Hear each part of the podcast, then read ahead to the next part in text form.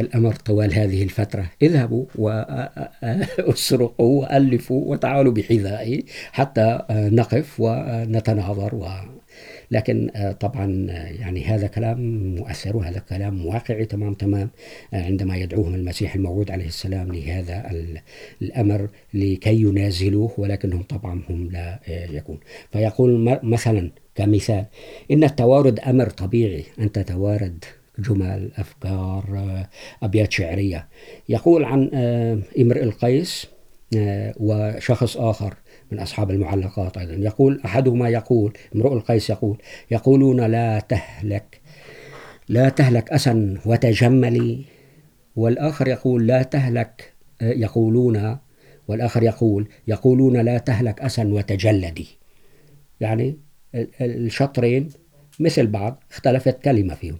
من الذي سرق من من؟ إذا كنا لا نعرف تاريخهم أن هذا كتب قبل أو أو أنهم كتبوا في المرحلة الواحدة لأن المعلقات كانت خلال مثلا فترة معينة. ما الذي سرق؟ أظن أن هذا هذه النقطة مهمة جدا يعني على العكس تماما. هذا الاعتراض يكون دليل على قوة لغة اللغة العربية للمسيح الموعود عليه السلام. كيف تستطيع أن تستخدم عبارة معينة أو بيت شعر كتبه شخص آخر في قصيدتك ب يعني بطريقة متقنة ومحكمة. يعني هذا الأمر بالعكس دليل على هذا فصاحة وقوة وبلاغة باللغة العربية وإمكانية استعمال الأداة. يعني هلا الأدوات التي تكون موجودة أدوات البناء الموجودة في كندا وفي أمريكا وموجودة في الصين وموجودة في البلدان العربية لكن هل طراز البناء هو واحد؟ هي كلها موجودة لكن طراز البناء يختلف. إذا الأدوات البناء في الشعر هي موجودة مفردات وحروف وهذا. لكن من يتقن استخدامها؟ إذا كان عم يقول لهم إذا كنت أنا سرقت هاي الشغلات أنتم باستطاعتكم تسرقوا أكثر يعني وتحطوا يعني. فلماذا لا تأتوا إلى لماذا لا تأتوا إلى المناظرة والعمل؟ نعم. دكتور علي السؤال التالي عن مشايخ الهند ومتصوفة أفغانستان ومصر. ماذا قال المسيح الموعود عليه السلام؟ ما هي رسالته لهم؟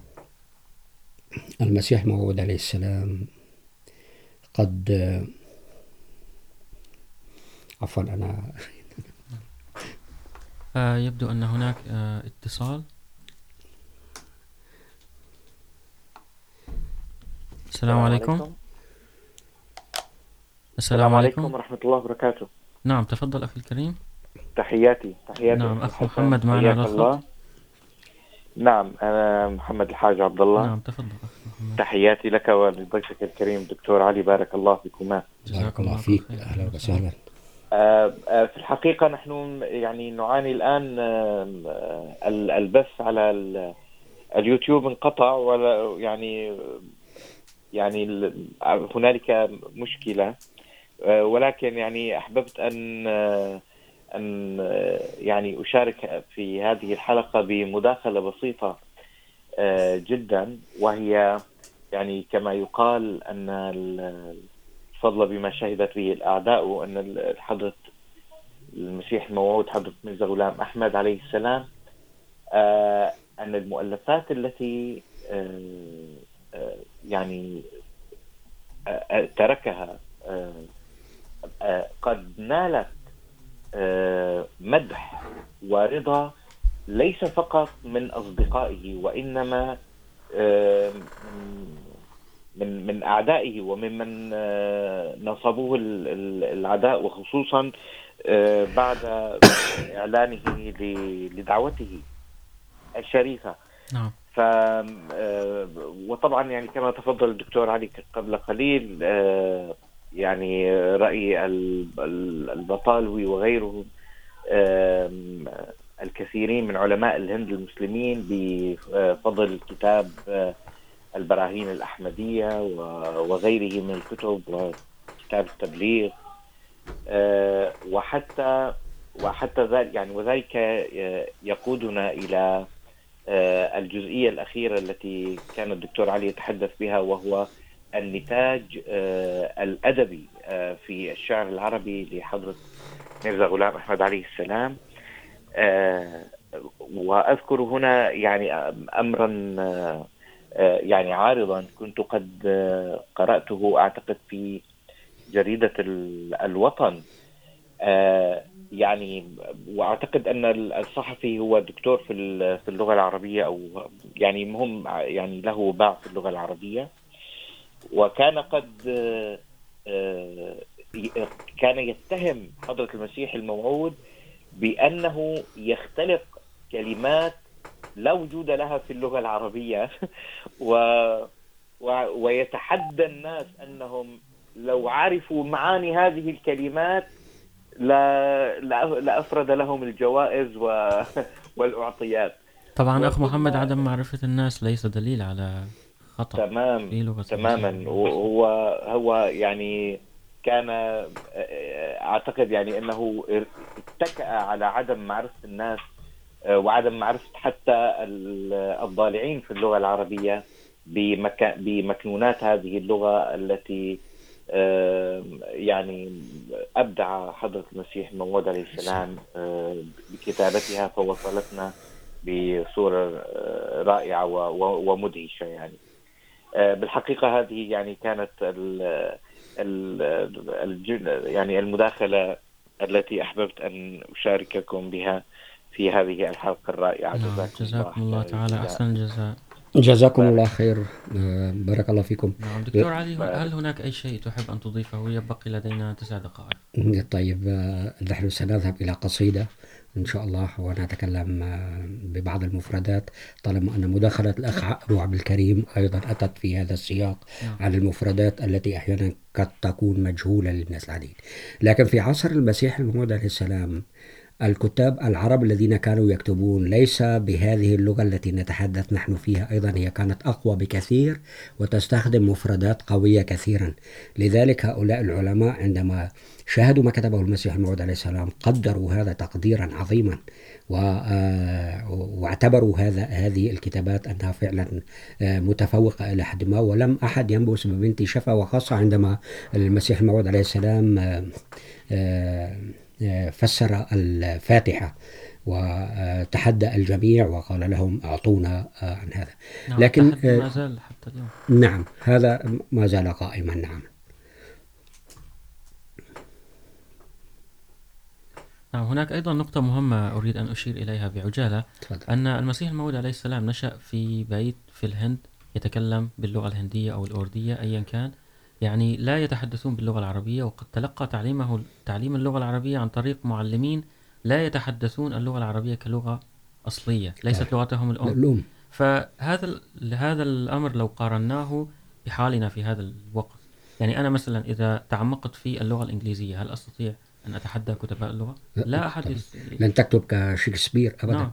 وحتى أحيانا نحن حتى في كلماتنا اليومية التي نستخدمها تبقى مفرداتنا محدودة مقارنة بالشخص الذي نشأ في هذه البيئة والذي يستطيع أن يستخدم، أنا أحيانا أراقب بعض الأخوة أنهم لا يستخدمون الظروف، ظروف الزمان والمكان وغيره، وبعض الكلمات التي أحيانا أو المفردات التي تقوي اللغة الإنجليزية. أجدهم يتكلمون بلغة بسيطة مقارنة بالمحليين أو أبناء اللغة نفسها فهذا امر طبيعي. لذلك كانت الفكره ان المسيح الموعود عليه السلام يعني كان متقدما، متفوقا في هذه اللغه وهو في تلك البيئه فالمسيح الموعود عليه السلام في قصيدة من هذه القصائد الثلاث الموجودة، القصيدة المبتكرة، هو يسميها القصيدة المبتكرة المحبرة التي خاطري أبو عدريا وقد أودعتها أشعارا تشفي صدور المتفكرين وتركي، وتروي أوام الصادين.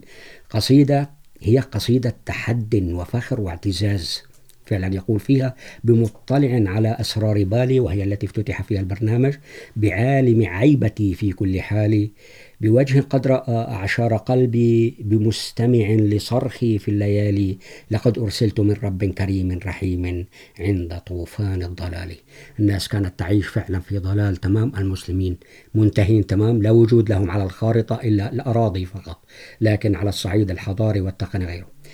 ويقول عليه السلام، وقد أعطيت برهانا كرمح وثقف وثقفناه تثقيف وثقفناه تثقيف العوالي وهذه مفردات. يعني تحتاج إلى شرح للمواطن العادي أو حتى للطالب العادي إلى المرحلة الثانوية. فإن حربا فحرب مثل نار، وإن سلما فسلم كالزلال. وحربي بالدلائل لا بالسهام. وقولي لهذم شاج القذال. ما هو لهذم؟ وحربي بالدلائل. لا بالسهام، نحن لا نستخدم السهام. نحن السهم هو الدليل. نعطي السهم الدليل وكأننا نضرب سهما. هذا هو سهمنا.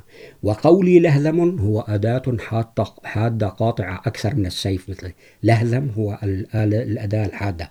فلنفترض أنها السيف أو غيرها شاج القذال شاج الرأس من ناحية الظهر ما بين الأذنين. القذال، هذه المنطقة شاج القذال المنطقة ما بين الأذنين.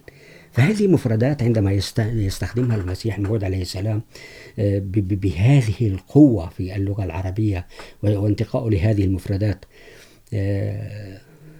يعني هذه قصيدة تقريبا بحدود الأربعين بيت من البيوت من الأبيات الشعرية الرائعة على هذا المستوى. وفي كل بيت يمكن أن تجد مفردة أو مفردتين بحاجة إلى الذهاب إلى القاموس حتى تراها. في هذه القصائد أيضا قصيدة يا عين فيض الله والعرفان، يسعى إليك الخلق كالظمآن يا بحر فضل المنعم المنان نورت وجه البر والعمران وهي كانت بوصف الرسول صلى الله عليه وسلم. صلى الله عليه وسلم. جزاكم الله تعالى أحسن جزاء. يعني طبعا هذا الكتاب ربما نحتاج إلى الكثير من الحلقات إلى حلقات غير منتهية. نحن كنا نظن أنها في حلقتين لكن قد تكون أربع أو خمس نعم يعني قبل الحلقات قد جهزنا العديد من النقاط للتحدث عنها ولكن تحدثنا عن نقطة واحدة فقط وهي اللغة العربية. نعم لا نستطيع نعم جزاكم الله تعالى أحسن جزاء أعزائنا المستمعين وصلنا وإياكم إلى نهاية حلقتنا لهذا اليوم. نلتقي وإياكم في الأسبوع المقبل إن شاء الله في نفس التوقيت. إلى ذلك الحين نستودعكم الله. والسلام علیکم ورحمۃ اللہ وبرکاتہ۔ وعلیکم السلام ورحمۃ اللہ وبرکاتہ۔